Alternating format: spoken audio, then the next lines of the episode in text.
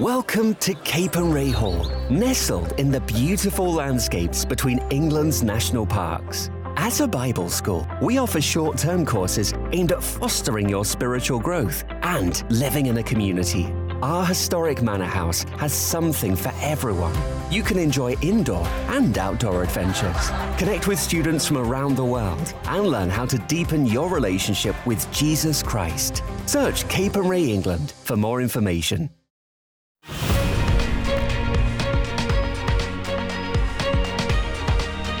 Leadership File on Premier.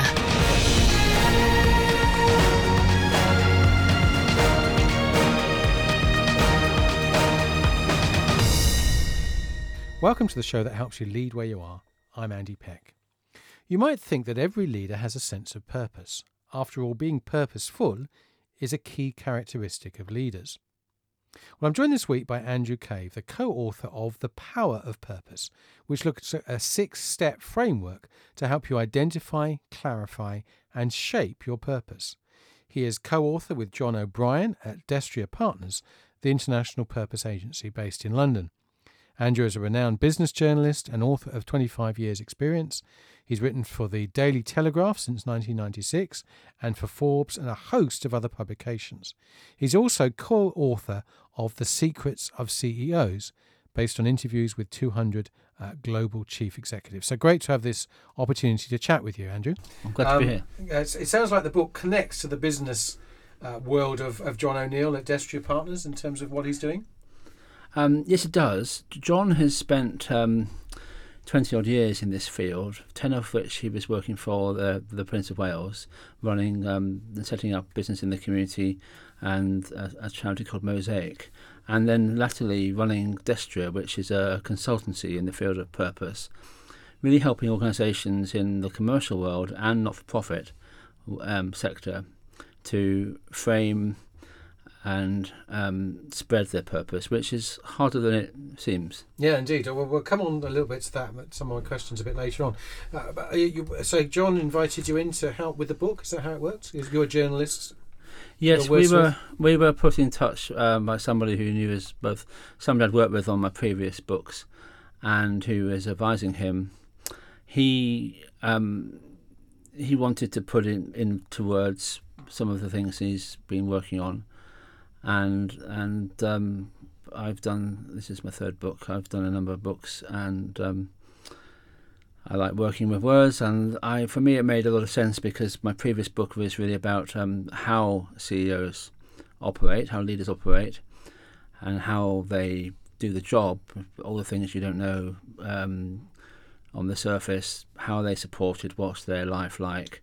Do they have a coach? Do they have a mentor? Um, what's important to them? How do they balance everything?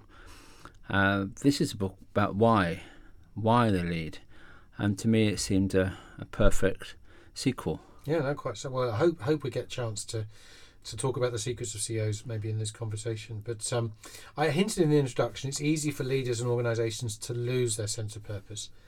So uh, the work uh, that, that John's involved in um, and the book hints at presumably involves helping organisations that are facing problems. And so they realise that they need to gain clarity because it's not functioning as well as it used to be. Is that would that be fair enough?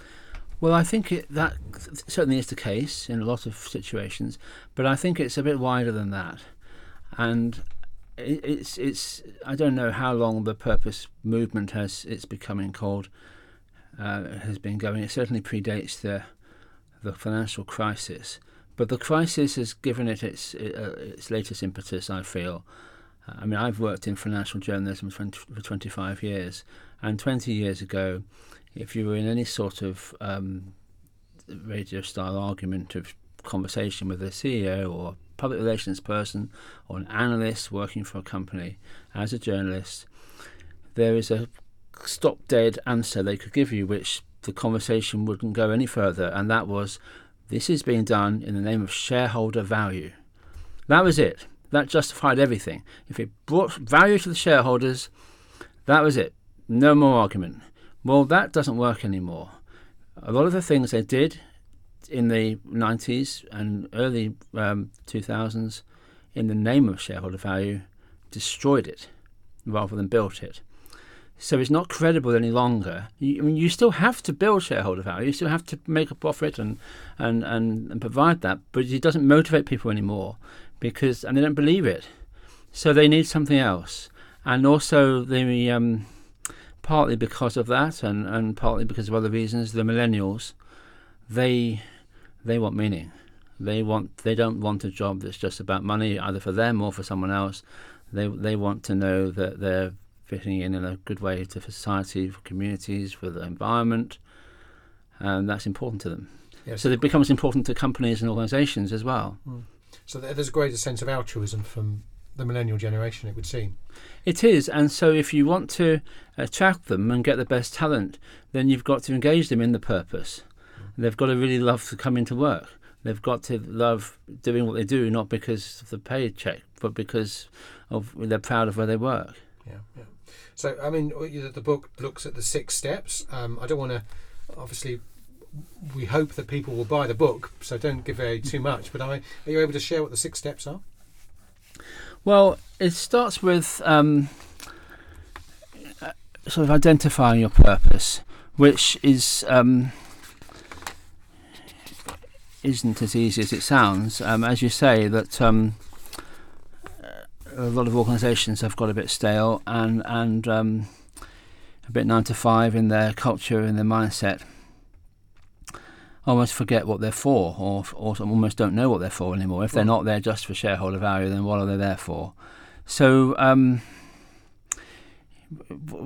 I think also there's a step before that, which is about understanding why you have to have a purpose and why and why all the reasons we've just mentioned about why it's it's becoming increasingly necessary. So purpose-led companies, uh, there's a whole lot of um, statistics which were reeled off by uh, Lord Price, the former managing director of Waitrose at our launch, and I can't remember all of them, but uh, there's a lot of statistics showing that purpose companies with a clarity of purpose uh, do a whole load of things better, a lot better than than companies that, that don't. And I guess that's common sense. It, it's, it's about being clear about what you're doing.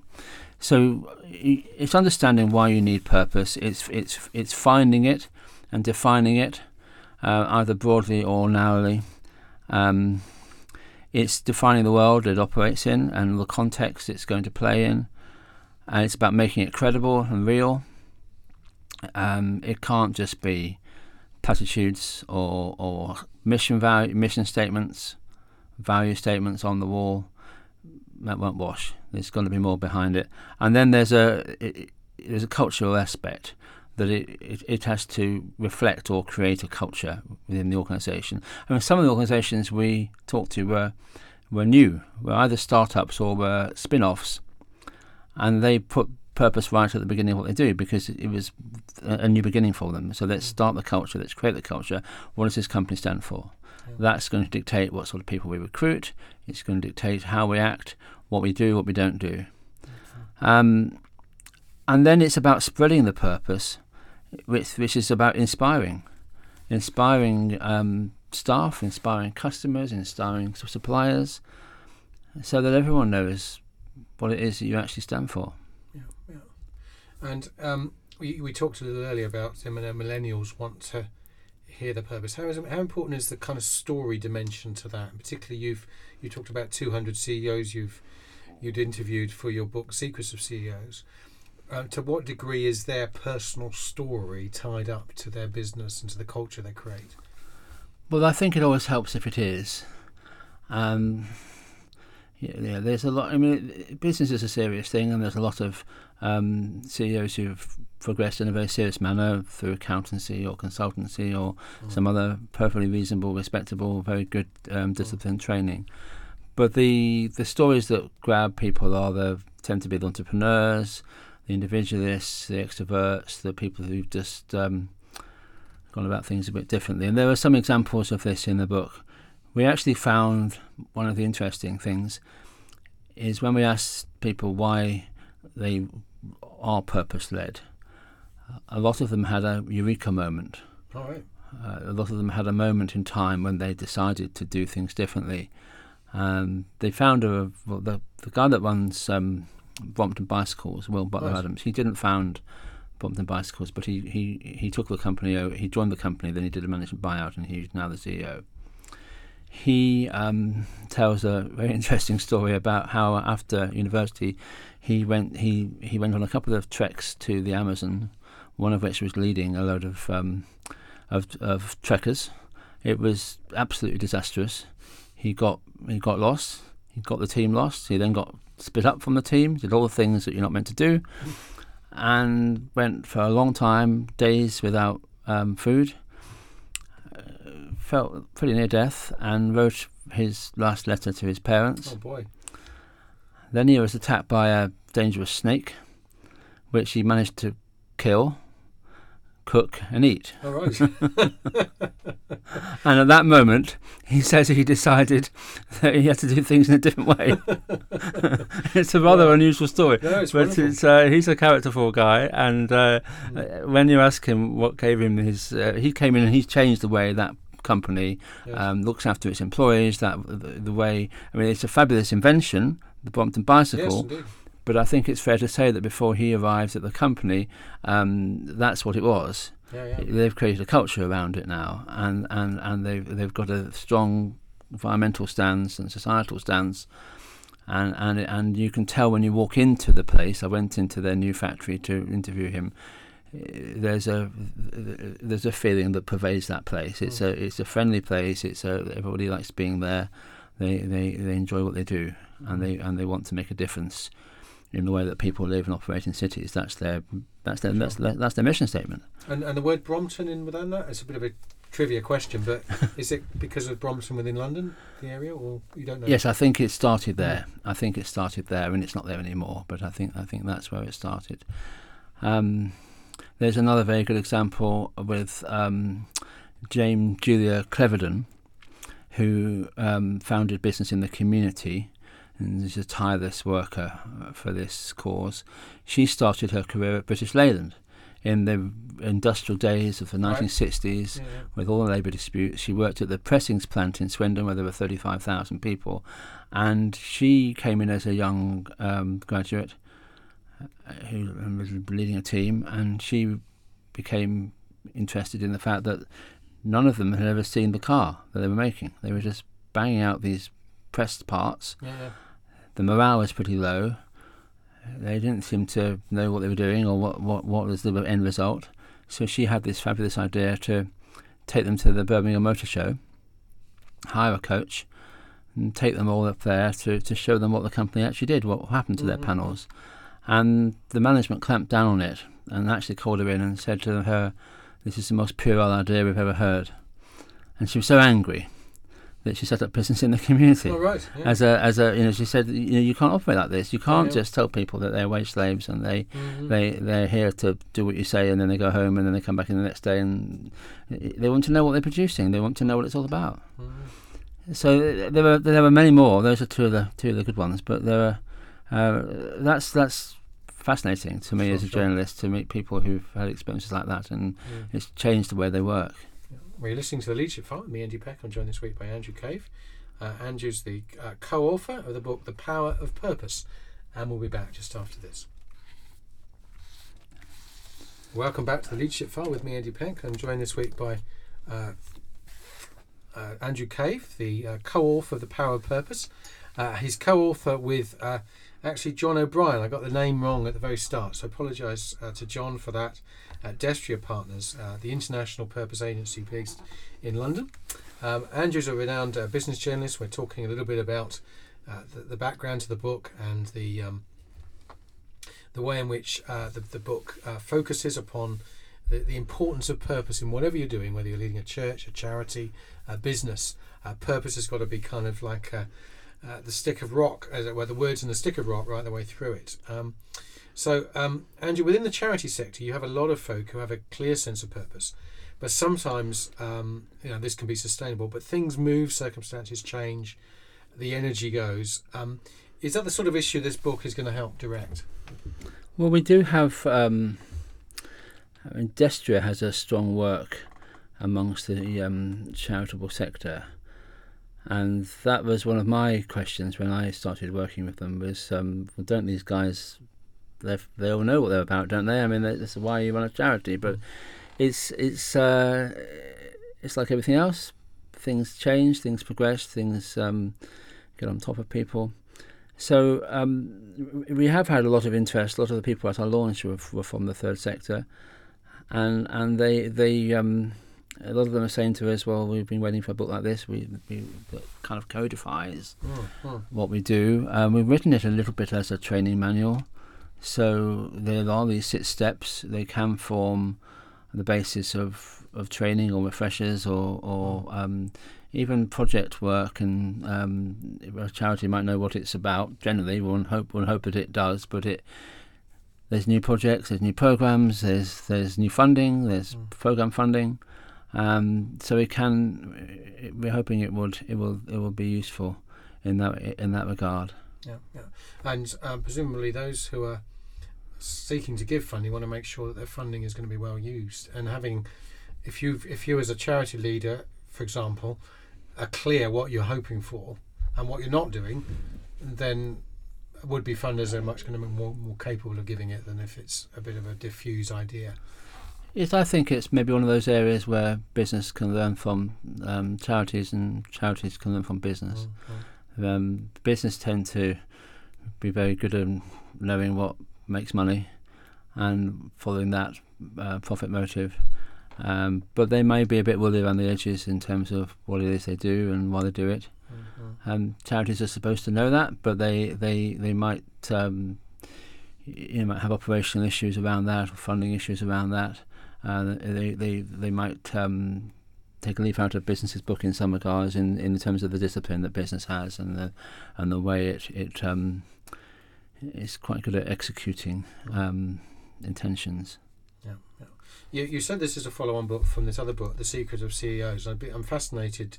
Um, you know, you've had you had in, interviews with many CEOs, um, finding out what the secrets were in terms of the work-life balance, etc. Presumably, you come as a journalist to this, um, you know, maybe with some preconceptions. I'm just wondering, uh, by the time you wrote the book, whether there were different ideas that we, you know, you were grasped. Uh, having having met people, whether some preconceptions were blown out blown out of the water.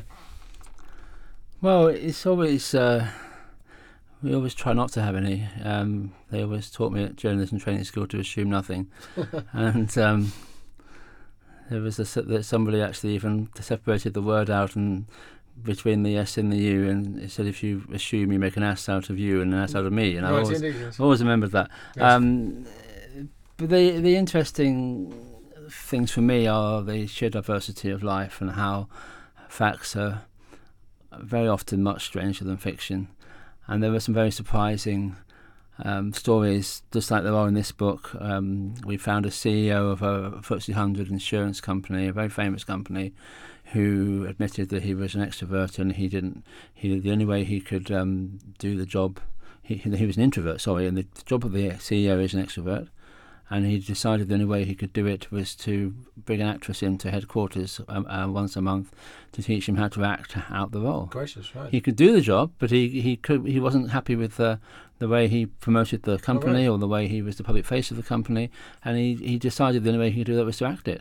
wow. So he actually brought someone in to help him do that. oh, gracious. Um, we didn't name him; we protected his blushes, but uh, he, was- we were grateful for his honesty Mm, in, mm. in actually explaining that to us. There was um, another CEO who said he he he, he had um, a singing coach helped Right. him for the same reason. gracious. Um, another quite introverted CEO, very famous in his own in his own world, and some of the stories on this um, latest book have um, have surprised us as well.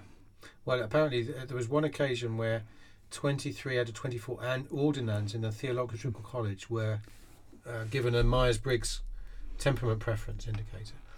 23 out of the 24 had identical Myers-Briggs, which was ISFJ in an Anglican world, you Mm. know, structured and what have you. So the introversion thing, that's 23 out of 24 were introverts. Wow. and obviously within a church culture often you know someone needs to be able to, to study and to be at the home on their own but introversion does not always make for glamorous church you know. So maybe they they need to, to, bring in act, acting acting trainers and singing coaches in, into the church world as well i don't know. So uh, fascinating. Um uh, i mean you know who, who were the particularly impressive CEOs that you met that, that you could you know we, we might be able to learn from in terms of uh, leaders listening are thinking, okay, so you know, what, what could I learn from some of the top people from Andrew? Well, there are a number of CEOs who have made a strong stance about purpose. The most well-known one, well, Richard Branson is probably the most well-known one, but he's well known for a lot of things. Mm. He has he he has put purpose at the top of his agenda. Mm. Um, but the one I want to talk about is Paul Polman of Unilever, who came in with a, a very different approach. Unilever was under a lot of pressure, um, poorly performing share price, um, some questions about what it's for. You know, it spans a lot of different products. It makes household products. It makes food. Um, what is it all about? Mm. Um, they also um, they've got environmental. They had environmental issues. They had they had they had um, social issues in their in their um, supply chains. He came in and put um, long-term sustainability at the heart of what Unilever does, and he told the city on day one, "We're not going to tell you our results every quarter anymore. We're only going to tell you every um, half year, which is all they're uh, meant to do. Mhm. But particularly Ameri- companies with American exposure have increasingly started disclosing on a quarterly basis. Okay. He said we can't move if we have to tell you every quarter what we're doing. We get no freedom. We we need to take a longer view, and we can't we can't try to perform every quarter. You have to judge this on a long term view. Okay. He set long term goals, and they have found as they are introducing the purpose agenda to their businesses, the ones where they've done that have, are actually having a much higher um, profit profit level and revenue growth than the ones where they haven't. There is a clear link to to to, to the, um, how the business performs. It was tested very recently when there was a takeover bid for Unilever came in from the um, very aggressive American company Kraft, Kraft Heinz. Um, Oh yes, I remember hearing about it. Yes. it's quite a big test because um, opportunity the shareholders to cash in, and they, there was the shares did go up a lot on the day of the announcement. Um, but they resisted it. The bid went away, and they've they've won they've won round one. I mean, the in the end they will have to do both. They, if they don't deliver profits and they only deliver purpose, well, the shareholders won't wash it. You know, Mm. that won't wash with them eventually. But they are being given time, and I think he's he's brave in in, in taking that on and taking on the Mm. short term mindset. The city's a very short term place. It's a, it's um it's all about today's share price, tomorrow's share price, um, the next six months profit. He's talking in terms of five years. Yeah. That's revolutionary. Sure. Absolutely. The other, uh, another very interesting um, uh, disruptor with a purpose agenda is Inga Beale, who has come in to be the first female um, CEO in the 325 year history of Lloyd's of London. All right. Yes. Uh, Lloyd's of London is uh, a traditional place. It's um, they don't have to wear the frock coats anymore, but they do. They are they have a very formal dress code. They there's not many not many women. There's not many uh, people of colour, and it's it's it's pale male and stale really. I mean, I think that she she will she will admit that it was when she arrived. Certainly, she's come in with a diversity agenda. She is um, she's out as a as a as a, um, a practicing um, bisexual. She's blown into Lloyd's with a diversity agenda. She's held a diversity festival, and um, I can't overstress the most unlikely place to have a diversity festival No, is Lloyd's so. of London Yeah. Indeed. uh, as two examples of the conservatism of the organisation, which are in the book. Um, the very hot day last summer when it was 40 degrees, she relaxed the dress code at 8 in the morning for the guys and sent them a message saying, um, okay, you can take your tie off today and take your jacket off maybe. Uh, we'll let you off, um, but you know, put it back on on Monday. And by 10 o'clock in the morning, she had to rescind the notice. There was uproar Gracious. Right. on the trading floor from the Conservatives who said, well, you know, this is our tradition and the future of Lloyd's is doomed if this is what happens. There was a second case when, when uh, one of the syndicates wanted to move its desks around. Harmless, you might think.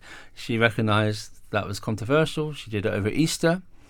They came in on the rest of the market came in on the Tuesday morning to find the desks um, arranged by midday. They'd been arranged back.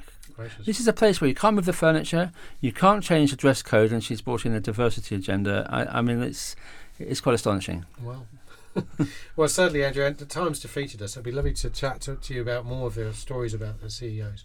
But just a, a reminder of the the, the, the book and its uh, publisher. It's called The Power of Purpose. It's John O'Brien and Andrew Cave, and it's published by Pearson. Uh, and Pearson Books, www.pearson-books.com. I'm sure you can access a copy also on Amazon and other places. So thank you so much for all you shared. Thank you. And trust the book does really well. Do um, uh, log on to Premier's own website and uh, get archive recordings of Leadership File, including this one in due course. Uh, thank you for your company. Look forward to your company again next Sunday at 3.30. You've been listening to The Leadership File on Premier. Andy Peck serves as a tutor at CWR, a Christian charity whose courses and publications aim to apply God's Word to everyday life. Contact him via email apeck at cwr.org.uk.